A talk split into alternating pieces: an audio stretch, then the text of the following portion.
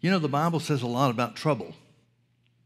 It says a lot about uh, adversity and, and tests and trials and so forth. It's, um, you don't hear it too much anymore, but um, uh, there was a time not too terribly long ago where people had the idea that walking by faith meant you'd never have any trouble. Well, folks, uh, I, am sure everybody can't, um, everybody's situation can't be judged or, or uh, measured by mine, my experience. But um, most of the trouble that I've run into has been since I started walking in faith. The Bible talks about the good fight of faith.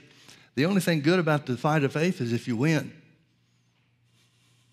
There's never going to be a time where anybody that's honest would be satisfied with less than what they believe for and call it a victory. So in 1 Peter chapter 4, it's, uh, as I said, there's a lot in the Bible about tests and trials and troubles and, and so forth. A lot in the Bible, particularly in uh, the book of Proverbs, that uh, tells us about wisdom. And walking in wisdom can avoid a lot of trouble, a lot of tr- tests and trials and so forth. But everybody's going to run into trouble. And I think uh, it's, uh, at least it's served me well. One of the things that's helped me in, in uh, staying steady in times of trouble is understanding what trouble is about. And the Bible gives us a very clear picture of it. It tells us what it is, it tells us how it works against us, and tells us what to do. Of course, the doing is up to us, but the Bible gives us plenty of information so that we know how to navigate through trouble successfully. 1 Peter chapter 4, verse 12. Peter's writing to the church by the Holy Ghost, and he said, Beloved, think it not strange concerning the fiery trial which is to try you, as though some strange thing has happened to you. You ever notice how the devil, especially if things are uh, prolonged over a period of time, if the fight of faith is uh, prolonged, isn't it funny how the devil always tries to tell you that the reason that this trouble is taking place or lasting as long as it is is because of you? And it's easy.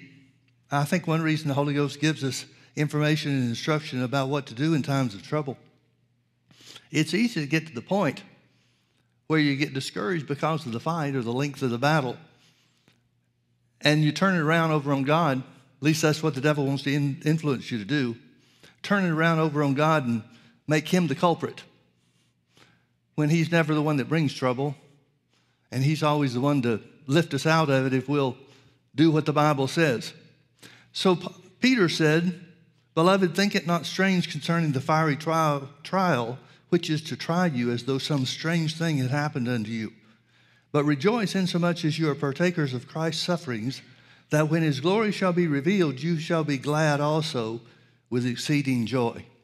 Now, I expect that the main thing that Paul is talking about here is the persecution that the church is undergoing. And um, we don't know too much about trouble in relation to what the early church faced because people were dying for their faith. They were being put to death, given a chance to recount and deny Jesus. But there are very few times, very few uh, historical examples that we have of people turning away from God so that they wouldn't be killed. But we've got a lot of stories in early church history about people that faced the danger and faced death in such a way that even the people that were doing the, the work against them or the soldiers that were enforcing it, some of those turned to Jesus at, point, at that point in time. There's a story about one guy. Uh, I say a story, as I said, it's historical evidence. It's proven to be true by several sources. There was one guy that was so willing to accept death as a badge of honor that when he was martyred, the, the uh, soldier that was there and bound together with him to keep him in place and, and that type of stuff. He knelt down, confessed Jesus, and told them to go ahead and cut his head off too, and they did. Our biggest trouble is money and health and some of that kind of stuff. But trouble is the same, certainly not in the same measure. But God wanted us to know what to do and how to overcome trouble and how to stand against the devil whether it's to receive help financially from the Father or to receive the healing power of God that Jesus died and paid for, or even to face death. Look with me over to James chapter 1. We all know the things that James talked about concerning trouble. And he starts off right out of the gate. After he says hello to everybody, James 1, verse 2 said, My brethren, count it all joy when you fall into diverse temptations. This word temptation means test, trial, or affliction. Knowing this, that the trying of your faith worketh patience. But let patience have her perfect work, that you may be perfect and entire, wanting or lacking nothing. If any of you lack wisdom, let him ask of God that giveth to all men liberally and, it, uh, and upbraideth not, and it shall be given him. But let him ask in faith, nothing wavering, for he that wavereth is like a wave of the sea driven with the wind and tossed. For let not that man think that he shall receive anything of the Lord, the man that wavers. A double minded man is unstable in all of his ways. Now, here where the Bible talks about asking for wisdom, he's got to be talking about, because of the context, because of the way he attached these things together in his letter, he's got to be talking about wisdom to know what to do in the middle of the trouble. He can't be talking about just general wisdom that belongs to us through the, uh, the teaching of the word and so forth. Thank God for that. But when he says, talks about asking for wisdom and asking in faith, expecting to receive, he's got to be talking about finding out supernaturally what direction we should take or what things we should do when we're in the middle of the trouble. Now, let's get down a few verses in chapter 1. And uh, well, let's pick up in verse 12. He said, Blessed is the man that endureth temptation. Here's the test, trials, and afflictions he was talking about earlier. For when he is tried, he shall receive the crown of life which the Lord has promised to them that love it. Now, notice verse 13. Let no man say when he is tempted, I am tempted of God. For God cannot be tempted with evil, neither tempteth he any man. Folks, if, if this wasn't an issue, as I said, a lot of times when we're standing in faith, Many people are influenced or, or discouraged or whatever the case might be, and they give up and start feeling sorry for themselves because God's not coming through and honoring His word and doing what He said He would do to deliver and so forth. That must have been prevalent in their day too. That can't just be a new action or reaction, really, of the modern day church. He wouldn't have addressed this if it wasn't an issue. And notice what he talks about. He talks about, after telling us how to, to stand, count it all joy, ask for wisdom if you need it to know what to do in the middle of the trouble, but to be steady, to be steadfast. Then he starts talking about God's not the one doing the problem, causing the problem. He's not the one bringing trouble against us. Here in verse 13, he said, Let no man say when I'm tempted. This word tempted is the root word for temptation earlier in the chapter. It means the same thing test, trial, and affliction. Let no man say when he's tempted, I am tempted of God, for God cannot be tempted. This word tempted is a different word, it means untemptable. It's talking about the character of God being so strong and so steady that there's no such thing t- as temptation for God. Now, Jesus was tempted of the devil when he was here on the earth for that short period of time, but that was according to the flesh. So here it's saying God is untemptable. He's literally telling us God doesn't have temptation, He doesn't have anything to do with temptation, and He's not behind the temptation, the test, trial, or afflictions that we're in the middle of.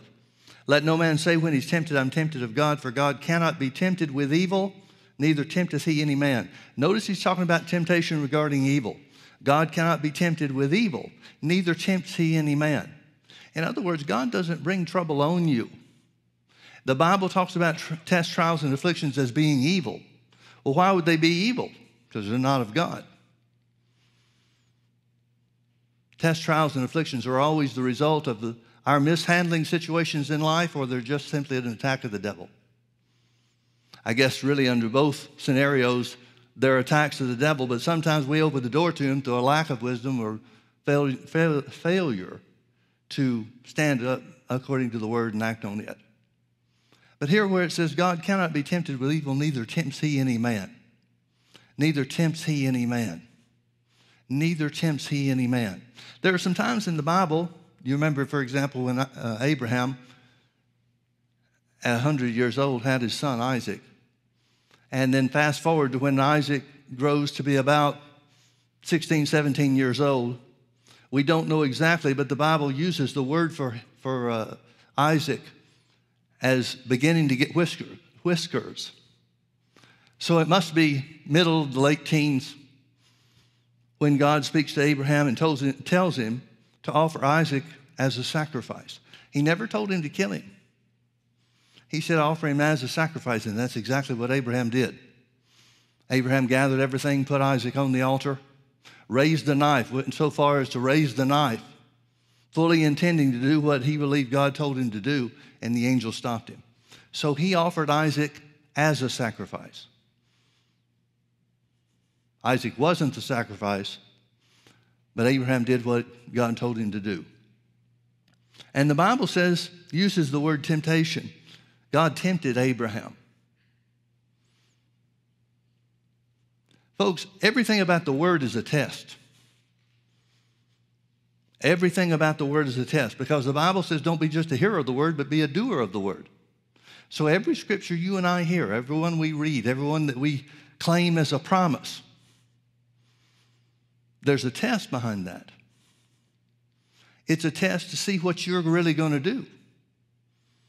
Because remember, the Bible says the doer of the word is blessed in his deed. It doesn't say the hearer is blessed. There's no blessing attached to hearing unless you take the next step to do the word. And a lot of people are hearers, even as the Bible says, James writes to the church later on in this same first chapter. A lot of people are hearers and not doers, and James says if you're a hearer and not a doer, a hearer only, that you've deceived yourself. That you've deceived yourself. You know, I was thinking back to some of the things that the Lord has led us through, and I know that we're not a typical church in a lot of the ways that we handle things and a lot of ways that we believe. But there have been so many things over the years that God has brought us to. And after we stood in faith and stood in faith and stood in faith, won the victory, and then it opened the door for other people to do the same thing that we did. That may be a little vague, so let me explain what I'm talking about. When we started the church, we spent uh, several years in an uh, elementary school building and you know all the difficulties attached to that or surrounding that. You have to take in your equipment every week, break it down, and all that kind of stuff. And so when the time came that we decided that we needed to get our own facility, rent a facility and meet in it, use it for a church building, we found a place just behind the Irvine Auto Center on Rockfield Drive that we believed would work for us. And so we entered into an agreement, a rental agreement or lease agreement with uh, the owner of the property. And I was just as green as you can be. The church had been going for several years, three and a half years, I guess. And um, we were real small, but God had blessed us. He'd held us steady. But I didn't know anything about rental properties, particularly in California. If I had had any experience, it wouldn't have helped me if the experience had been somewhere else other than here. And so when we got to um, the place where we signed the lease agreement, we started working with the city, and we found that the very Sunday or the very weekend of the um, of us entering into the contract for the building, we found out that there was a church down the street the same street that we were on. We didn't know they were there. We had heard of the church, but we didn't know where they, where they were. And the church dissolved. Somebody stood up and announced that uh, the church would be no more. There was a, a, moral failure on the part of the pastor, from what I understand. And um, so they disbanded their church. Well, we went to the city, and gathered all the information about what we needed to do. And there's this magical, magical thing called a conditional use permit. It's for just exactly the type of thing that we were attempting to do, where you go through the city planning process or go through the process with the city planners. And you have to make the building safe as far as the fire codes and all that kind of stuff are concerned. And so there's a lot of work to do and a lot of uh, inspections to be made and, and that type of thing. Well, unbeknownst to us, we didn't know until we started getting into the workings of obtaining our own conditional use permit. This church down the street that had just disbanded, they were just two doors down, two buildings down from us. They had had a lot of pull. They started off with a big bang, thousand or so people, and grew from there. And uh, the pastor was a real charismatic guy, had the kind of personality you'd expect a pastor to have, I guess. Much different from me. But, um, but we found out that they pulled a lot of strings. They had a lot of influential people in the city going to the church.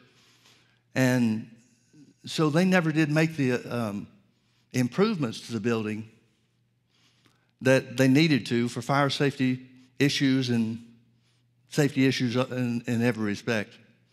And they had gotten the, uh, the conditional use permit because of the pull and the influence that they had due to the people that were part of their church. Never made the building good, never made the building right, and left a lot of people hanging. Because after it was discovered and found out that some of these people, influential people in the city, had gone to bat for the church to help skirt some of the issues and turn a blind eye, they realized, everybody realized, it came to light, that it had been a, a real unsafe situation because the code improvements or whatever you call it had not had never been done. Well, people in the city, certain city offices had lost their job over this when it became public. And so here we are, just the day after, the Monday after this thing comes to light, hits the newspapers, and everybody knows about what's going on, and everybody finds out. We walk into the city planning office, city of Irvine, and say, We want to get a conditional use permit. We're a church, and we want to get a conditional use permit. And everybody stopped. Everybody in the, in the office. And there was a, a counter there, and, and probably 20 people at different desks and so forth in an open area behind the counter. And everybody stopped and wheeled their head around and looked. Because here we are, right on the heels of a huge fiasco that cost people their, their jobs because of the position they took with the church and the influence they exercised. And here we are, little church, nobody knows us, and we want this conditional use permit. Well, some of the talk that had gone on, we understood, came to understand later. Some of the talk that morning around the water cooler, so to speak, was that there would never be a city of Irvine conditional use permit ever granted again for churches. That was the only way that everybody could separate themselves and stay on the right side as they thought. And here we are. And we met a lot of resistance. They told us what, uh, they gave us the packet for the conditional use permit. But the guy that gave me the packet explained to me a little bit about what had happened with the other church. And he said, Listen, you need to be aware of something. You're never going to get a conditional use permit from the city of Irvine. We have to give you the, the packet. We have to let you go through the process. We have to do all the things that normally would be done. It was normally a three to six month process. But he said, if you do everything right, we're not going to give you a permit.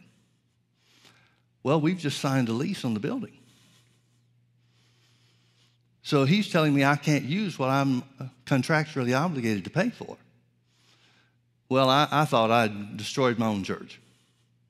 I walked out and went and got in the car thinking, what in the world have I done? How stupid can you be? Well, when you're really stupid, you don't know you're stupid. And I was really stupid. I didn't sign a conditional lease agreement to see if we could get the conditional use permit or make sure everything was right. I was on the hook for the money. I say me, it was the church that was on the hook for the money, of course, but I'm taking it pretty personally. So, long story short, we wound up going through the conditional use permit process. As I said, it was normally a three to six month period of time to get one of these things. And it took us 14 months. 14 months we were paying on a building we couldn't use, but God saw us through. And the very people that said that we'd never get the conditional use permit were the ones that had to stamp their agreement that it was okay for us to have it. And they did. We found out later, we didn't know anything about it at the time, but we found out later that what we did and the way we handled things and, and uh, the way we went through the process opened the door for churches to be able to get back into industrial buildings. They granted dozens of these conditional use permits because our church did it right after another church did it wrong. And we found out about that later, and I asked the Lord, I said, Lord, why? Why is this? Why does it seem like we're blazing a trail in everything that we do? Folks, personally, I don't want to be the one blazing the trail. I'd rather go after somebody else after the trail has been nice and cleared. But it seems that that's the way God had us doing a lot of things. Well, fast forward several years later, we've outgrown the building that we were in. We wanted our own land and our own facilities. And we entered into a contract for this land. And then right, from the first day that the contractor was on site, we ran into trouble after trouble after trouble. The short story is we had to tell them to stop work after they had just started because they didn't provide the bonds that protected the church from liability and so forth. They sued us. They got other people involved, other subcontractors that they had signed on to do the work here at the church. The subcontractors sued us. We had at one time 13 different lawsuits going at once, all surrounding the construction of this building. And I won't bore you with the details. I don't really like to think of the details, to be honest with you. But for a period of about five years, we were living day to day.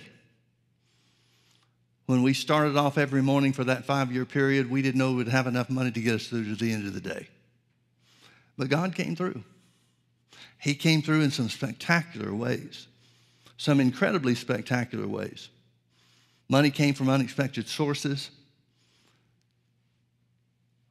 The lawsuits were handled in such a way that we lost a lot of money from a lot of different ways time and money. But God saw us through. We lost a lawsuit that was the biggest one that uh, they were claiming we owed them $450,000. And we lost that. It was arbitration rather than a court. And we found out that the arbitration commit or the arbitration company was funded by the developers in the construction industry. So it wasn't exactly a fair shake, but we didn't know anything about that until after the fact either. I asked the Lord during that period of time, or really at the end of that period of time, I asked him, why is this happening this way? I know other people that are building buildings, they don't have any trouble. The Methodist church down the road doesn't have any trouble. The Presbyterian church down the road the other direction doesn't have any trouble. They're all building buildings. How come we're the ones that are having the trouble? And the Lord said, Because of what you preach. You need to realize, folks, that if you're going to walk by faith, and I hope you will, but if you're going to walk by faith, you're putting a target on your back. The devil can't afford to have people that believe God's word and find out that it's true. And so he'll do everything he can to stop that. So I asked the Lord, what is this? How come ours is a, a long period of time? Why is it taking so long? Why, why is this going the way it's going? And the Lord said one word to me. He just said preparation. Preparation. Well, we passed the test. We made it through to the other side. We wound up opening not the way that we intended to, but God saw us through. There's a good friend of mine, was a good friend of mine. They've gone home to be with the Lord now. But there was a, a good friend, a man that made himself by the direction of the Holy Spirit, as he told us. He befriended us. He was a much older minister. He befriended us, and uh, he was a, um, if there's any such thing as a prayer warrior, he was it. I mean, this guy, he didn't just pray, he connected with heaven. You give him a prayer request, you better make sure you want it because it's coming. He'll get the answers. Well, he told me that, and he was in his 70s when we, when we knew him in um, the early 1980s. He told me this. He said that when he was a young man, he worked a number of different jobs. He worked a, as a um, mechanic of some type, with uh, uh, real good with working on machines and motors and that type of stuff. He said, but he's always been given to prayer. He said it was something that was always on his heart. He said he never really cared much about preaching. He did some, but that just wasn't his thing. His thing was prayer. He said, All my life, he, he knew the Lord, came to know the Lord when he was young. He said, All my life I've been drawn to pray.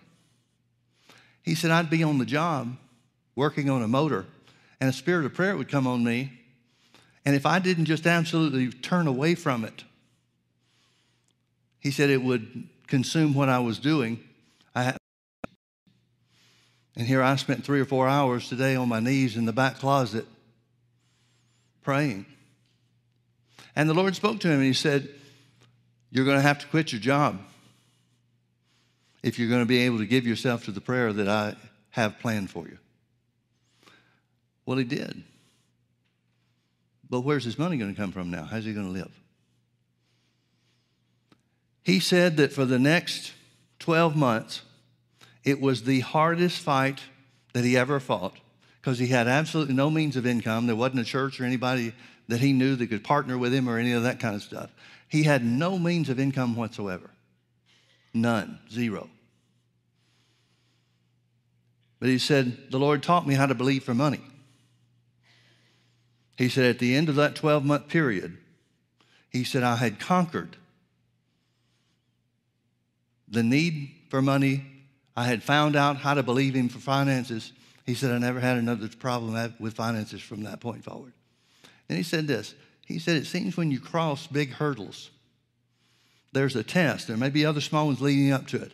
But in every area of life, he said, once you come to the great hurdle and pass through that victoriously, he said, you'll never have any trouble with that area of your life again. Well, I remembered that when we were in the middle of the building program and the trouble and everything that was attached to that. And I'm leaving a lot out of the story. Like 60% of the people that were in our church left during that period of time because they couldn't handle the pressure. Now, I don't know what pressure they were under because I never would say much about it. I didn't want to talk about it. So I'd never say much about it in church. The Lord dealt with me about being honest with the people to let them know what was going on. So there were a number of times where I said, Well, folks, there's another lawsuit that was filed against us. And you could just see it on some people's face. That is it. That's the straw that breaks the camel's back for me. And we watched a lot of the people leave. Good people, people we love, people that had been with us for a good period of time up to that point. So the preparation that we endured, the preparation that we won the victory over, the finances that we won the victory over, from that point forward, finances have never been a problem for our church. We crossed that hurdle. So when the Lord told me it was preparation, I had already known about what Brother Halverson had told me that I just related to you. So I understood that the preparation wasn't a matter of money. See, folks, if you believe God for a victory in finances and really have to dig in and take hold of what the word says, when you win that victory, you already have the experience that you need if the need just happens to be many more zeros. The amounts don't matter. It's learning God's faithfulness in every area. So when he told me about preparation, when he said this was all about preparation, I knew he wasn't talking about financial trouble or financial issues. But I asked him what preparation was coming, and he didn't tell me. I'm glad he didn't. Because I found it some seven years ago with this thing that's attached itself to my body. Now, there's a lot of things about the experience that I've gained believing God for healing from what the doctors say is incurable. I've learned a lot about that. I've learned a lot about the faithfulness of God. I've learned a lot about the development of patience. And I got to the point, Brother Hagin used to say this. Eh, well, I don't, I've never heard him say it publicly, but he said it privately. He told me one time we were talking about something and a situation that had happened to somebody else. And he told me, he said, You know, I don't get these people that have to stand in faith for the healing for year after year after year. He said, I don't think that's real faith. It doesn't take God long to bring his healing power to you. Well, that was a big comfort to me when I started facing this thing for myself. And there were, well, more, more aspects to this than I want to take time to share. But I finally came to the place where, having done all to stand, I've been standing for year after year after year, and I've seen a lot of change, things changed.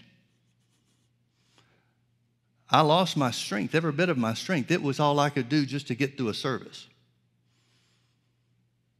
The most I could do was speak in a whisper for a while. I know it caused a lot of trouble for the sound guys because they'd have to push the microphone up as far as they could and still didn't get much of a signal from it because that's one thing that Parkinson's does. It tries to steal your voice. Anybody that I've ever heard of that's in the public arena and I'm talking about celebrities or singers or things like that, they've all had to retire because they can't, it takes away their voice. I mean, if you can get back past some of the other symptoms, you, you still got the situation where you don't have a voice. It, um, in my experience, in my case, I had to learn how to breathe.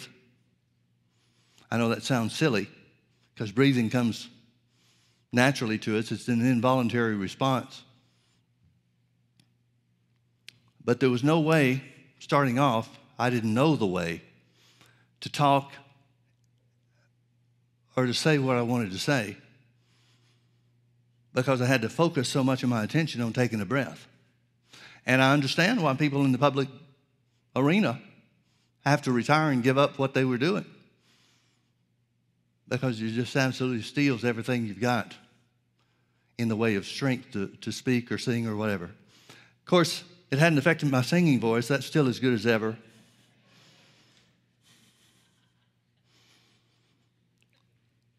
But there were so many things that I lost about this or during this thing. And I know that I don't get a pass. It doesn't matter that I'm preaching healing. I don't get a pass. I've got to act on it and do the same thing I'm teaching other people to do. It doesn't matter that I'm on TV teaching healing. I've got to do what the Bible says for me, just like you do for you. So I came to the place, and it wasn't a, wasn't a matter of doubt. I came to the place where I wanted to separate myself and just get alone with God, fast if I need to, spend time in prayer to find out what is it I'm not doing in this. And I, folks, that's why I believe James talked about let no man say he's, when he's tempted, he's tempted of God. Because over an extended period of time, prolonged period of time, questions arise. Like, why is this taking this long? There's got to be a reason. Now, whether I'm the cause of the reason or not, I don't know yet. But there's got to be a reason that things go as long as they do. And it's easy for us to turn around and say, well, it's just based on the measure of faith. Well, I know that I couldn't have gotten my voice back. I couldn't have gotten my strength back if my faith hadn't worked or wasn't working. So there was no way when the devil came and said, Well, your problem is you don't believe enough. Well, if I didn't believe enough, then how come I've got my strength and my voice back? See, that didn't fly. And so the devil would always try to tell me, Well, you know, Jesus said that unforgiveness was the biggest hindrance to faith. That's your problem. You're not walking in love. Folks, I've forgiven so many people so many things. It's not even funny. I had to examine my heart and did, still do. But I don't have any ill will against anybody, no matter what they've done or what they haven't done or anything. So I got to the place several months ago where I told the Lord, well, I really didn't tell the Lord. I know He knows what my intent was.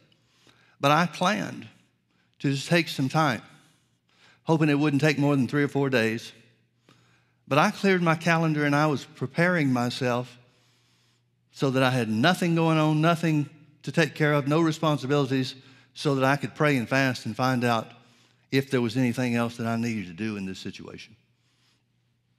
Well, as I said, I made plans for it, but I really didn't talk to the Lord about it. But after the plans were made, after I cleared everything out of my schedule, I told the Lord, I said, Now, Lord, I'm going to set myself to seek your face. I'll pray and fast for as long as I need to, for as long as it takes. But I need to find out what do I need to do in this situation? And instantly, I mean, there wasn't a hesitation. Instantly, the Lord quoted Mark 11 22 to me have faith in God. Now, if I wasn't walking in love, he wouldn't have said have faith in God. He said forgive. If I didn't have enough faith, he wouldn't have told me to have faith in God. He would have told me, pointed me to the scriptures that I would have based my faith on. See, folks, you got to go as much by what God doesn't tell you as what He does. He told me have faith in God. Well, what does that mean? That means stay on the same road I'm on. That means do the same things that I was doing, have been doing. Folks, I have sung what it is, what song I'm talking about, and that's just as well because it's mine. No point in you singing it, it's mine. But I've rejoiced, I've counted it joy. I'm walking in love with everybody that I've come in contact with, everybody that I've ever known. I harbor no ill will against anybody. And I'm simply standing in faith. I'm having faith in God. Now, folks, turn with me over to 1 Corinthians chapter 10. Let me show you something. And this was a lot of the reason why I was making plans to get alone with God.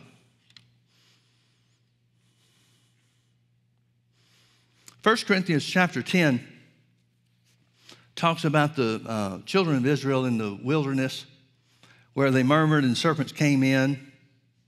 Other times when they murmured against Moses.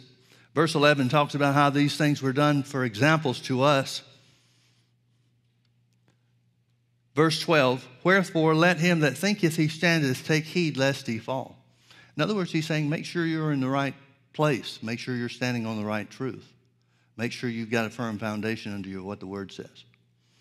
Wherefore let him that thinketh he standeth take heed lest he fall. Verse 13, there is no temptation. This word temptation is the same one that James uses.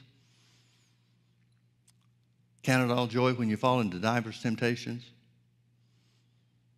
He's talking about tests trials and afflictions. He said, There is no test, no trial, no affliction taken you, but such as is common unto man.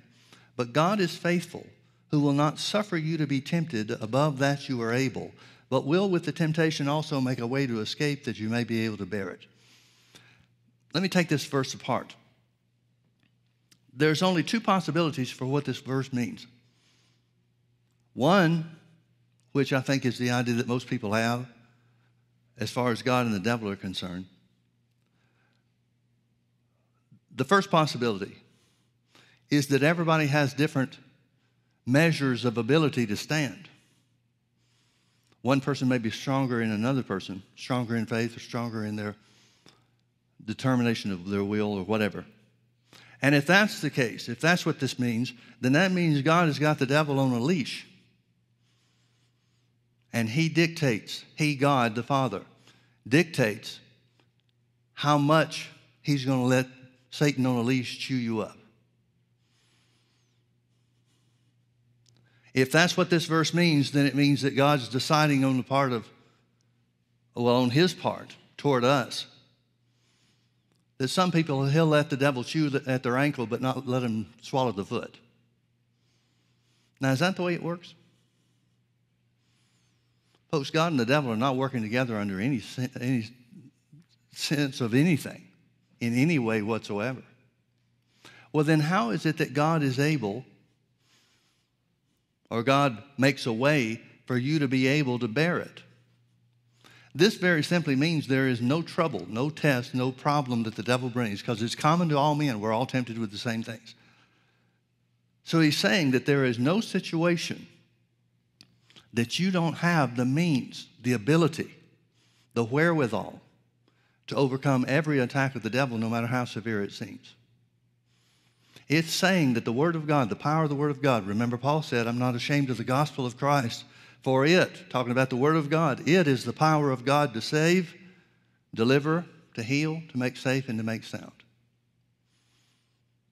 It's the power of God unto salvation. That word salvation means a lot more than forgiveness of sins. It means everything that Jesus purchased for us. So if the Word of God is all powerful, the only thing that can stop it is unbelief. And the name of Jesus is given to us.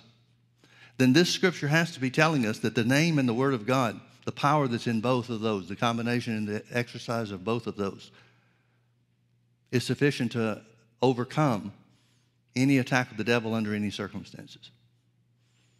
Now, if that's what it means, we need to read it again. And it has to be. These are the only two possibilities. Well, I know God well enough to know he and the devil are not working together.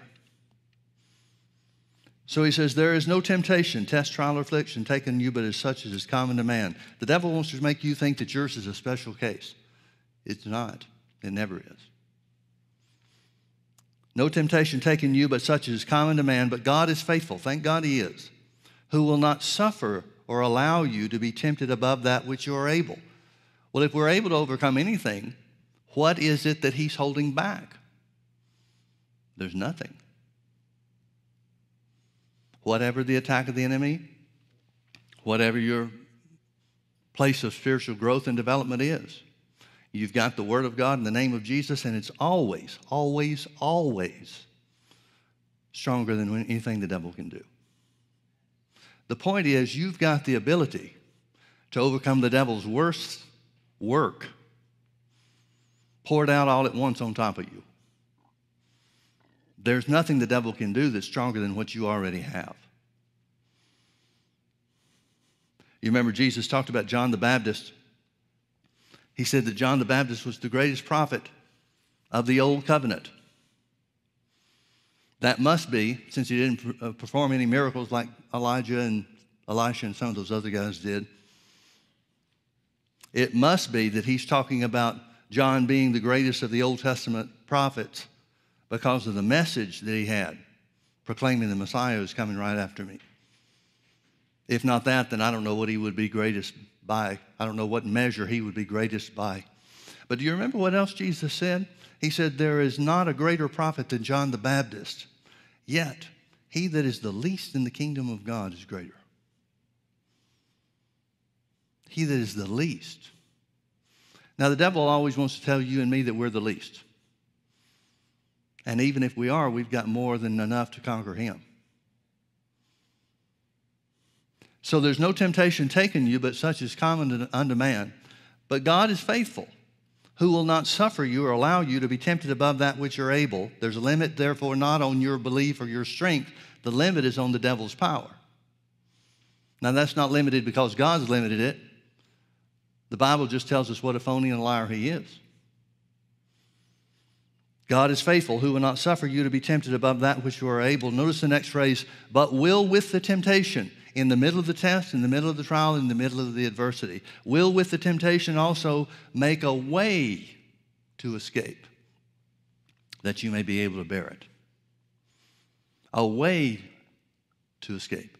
That means in every situation, every trouble, every attack, everything that the devil has that he brings against you, there's a way out. There's a way out. Now, the way may not be the same in every, every case or in, against everything.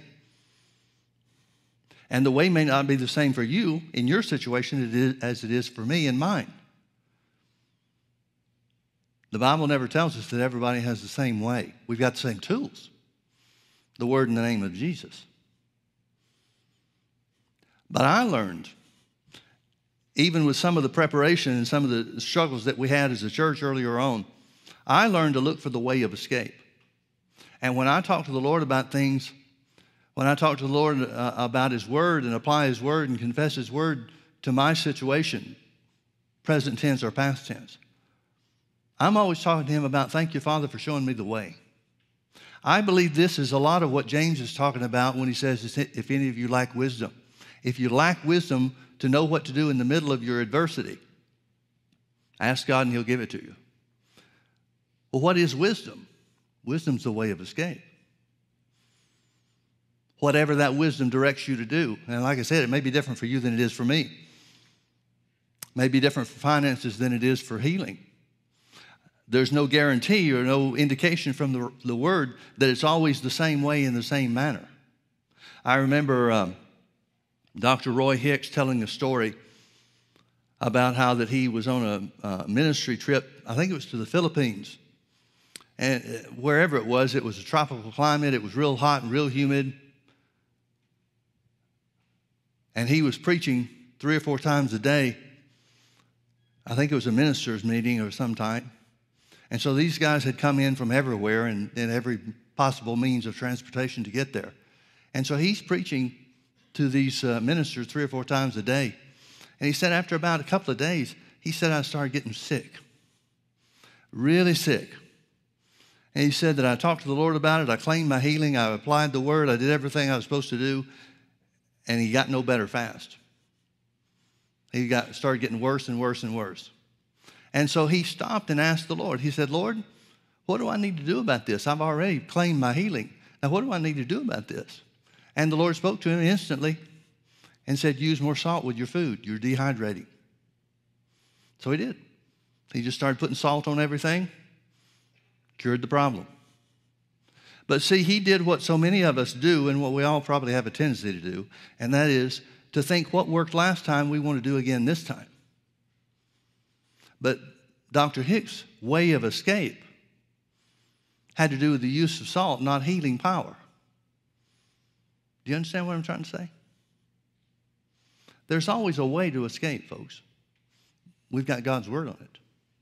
God is faithful, who will always provide for you a way of escape that you may bear it. This word bear really has more to do with overcoming and walking in victory than it does just putting up with problems. There's always a way of escape. What is the way of escape? Well, for me right now in my situation, my way of escape is just to stand in faith, no matter what happens and no matter for how long.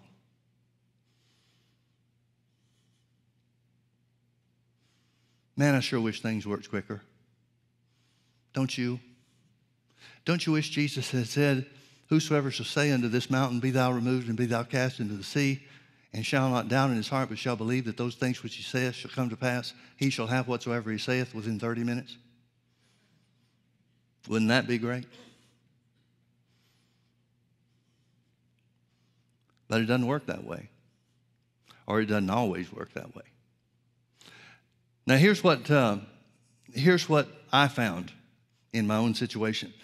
When I asked the Lord, again, I, ta- I was planning to go through this fast and prayer and do all this kind of stuff that I might have needed to do or thought I might have needed to do to get in his presence. And he just instantly said, Have faith in God. That settles a lot of the questions for me. How long is it going to be? I don't know. I've seen some people leave the church here over the last few years because I haven't, uh, haven't taken hold of my healing. Or how do we want to say it? I really hate to use the word manifest because A lot of people are waiting for things to manifest and they're not in faith, they're just in hope. But I've seen people leave the church over the last couple of years because they don't see my physical healing in, or they don't see healing in my physical reality. They don't yet see it in my body. Well, again, if it wasn't for the healing and sustaining power of God, I'd be back where I was three or four years ago without any strength, without any voice. But that certainly has changed. But that's all right. I mean, you can't control what people do. Maybe after things get the way they think that it should be or want it to be, then maybe they'll come back. Maybe not. I don't know. Whatever. But that's the only way that I was able to overcome the devil's problem, or the problems he caused for me, by asking why, or how long, or when. Now I don't have those questions anymore. One of the definitions, one of the simplest definitions of faith, it's not a scriptural definition, but it sure applies. The definition is unquestioning trust. Unquestioning trust. That was a big deal for me because that settled the only questions that I had left. Time's not an issue for me anymore. I'd like for it to be yesterday. But the Bible says the prayer of faith shall heal the sick and the Lord shall raise him up. When the Lord raises me up is up to him. I haven't gotten any information from him or found any scripture in the Bible that tells me that I can accelerate the process or make it work according to my schedule. If I find that, I will let you know. So, how, how real is God's word? How true is God's word? If we receive our healing within a week, does that make it true? If we receive our healing in a month, does that make it true? How about six months? How about years? Now, you judge it however you want to. I know a lot of people have. I know a lot of people come from that same place that, that Brother Hagin said long ago. You judge it any way that you like. But for me, the Word of God is true no matter what. And I don't want you to look to me to be the example of faith either. I don't want you to look at me and get to thinking that it has to be years before something can change, because it doesn't. That's why, how my situation is going. Not at my choice, not by my will.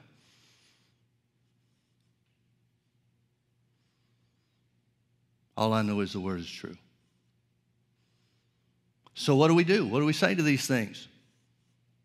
No matter what trouble comes my way, I believe God. No matter what symptoms may appear, I believe God. No matter what finances may or may not show up, I believe God. And if that's not the place that God wants us, what is? No matter what, I believe God. Let's pray. Father, we love you. We thank you so much for your word. We thank you that you're good. Lord, we remind ourselves of the victories that we've experienced because of your faithfulness to honor your word. We use those experiences and that memory, or those memories, to encourage us just as you were faithful in times past, you're faithful now. But Father, we thank you that through the knowledge of your word, we are strong in you. We thank you even for what Jesus said to learn of him and take his yoke upon us. For his yoke is easy and his burden is light. We trust you, Father. No matter what the diagnosis, no matter the circumstance, no matter what it looks around us, we believe you. Heaven and earth shall pass away, but your word will never fail.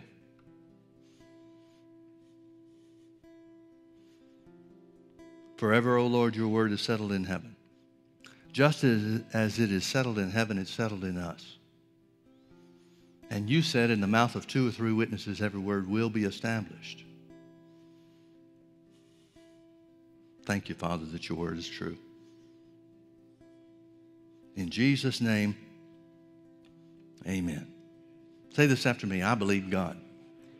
No matter what, I believe God. Amen. Thanks so much for being here. Have a great week.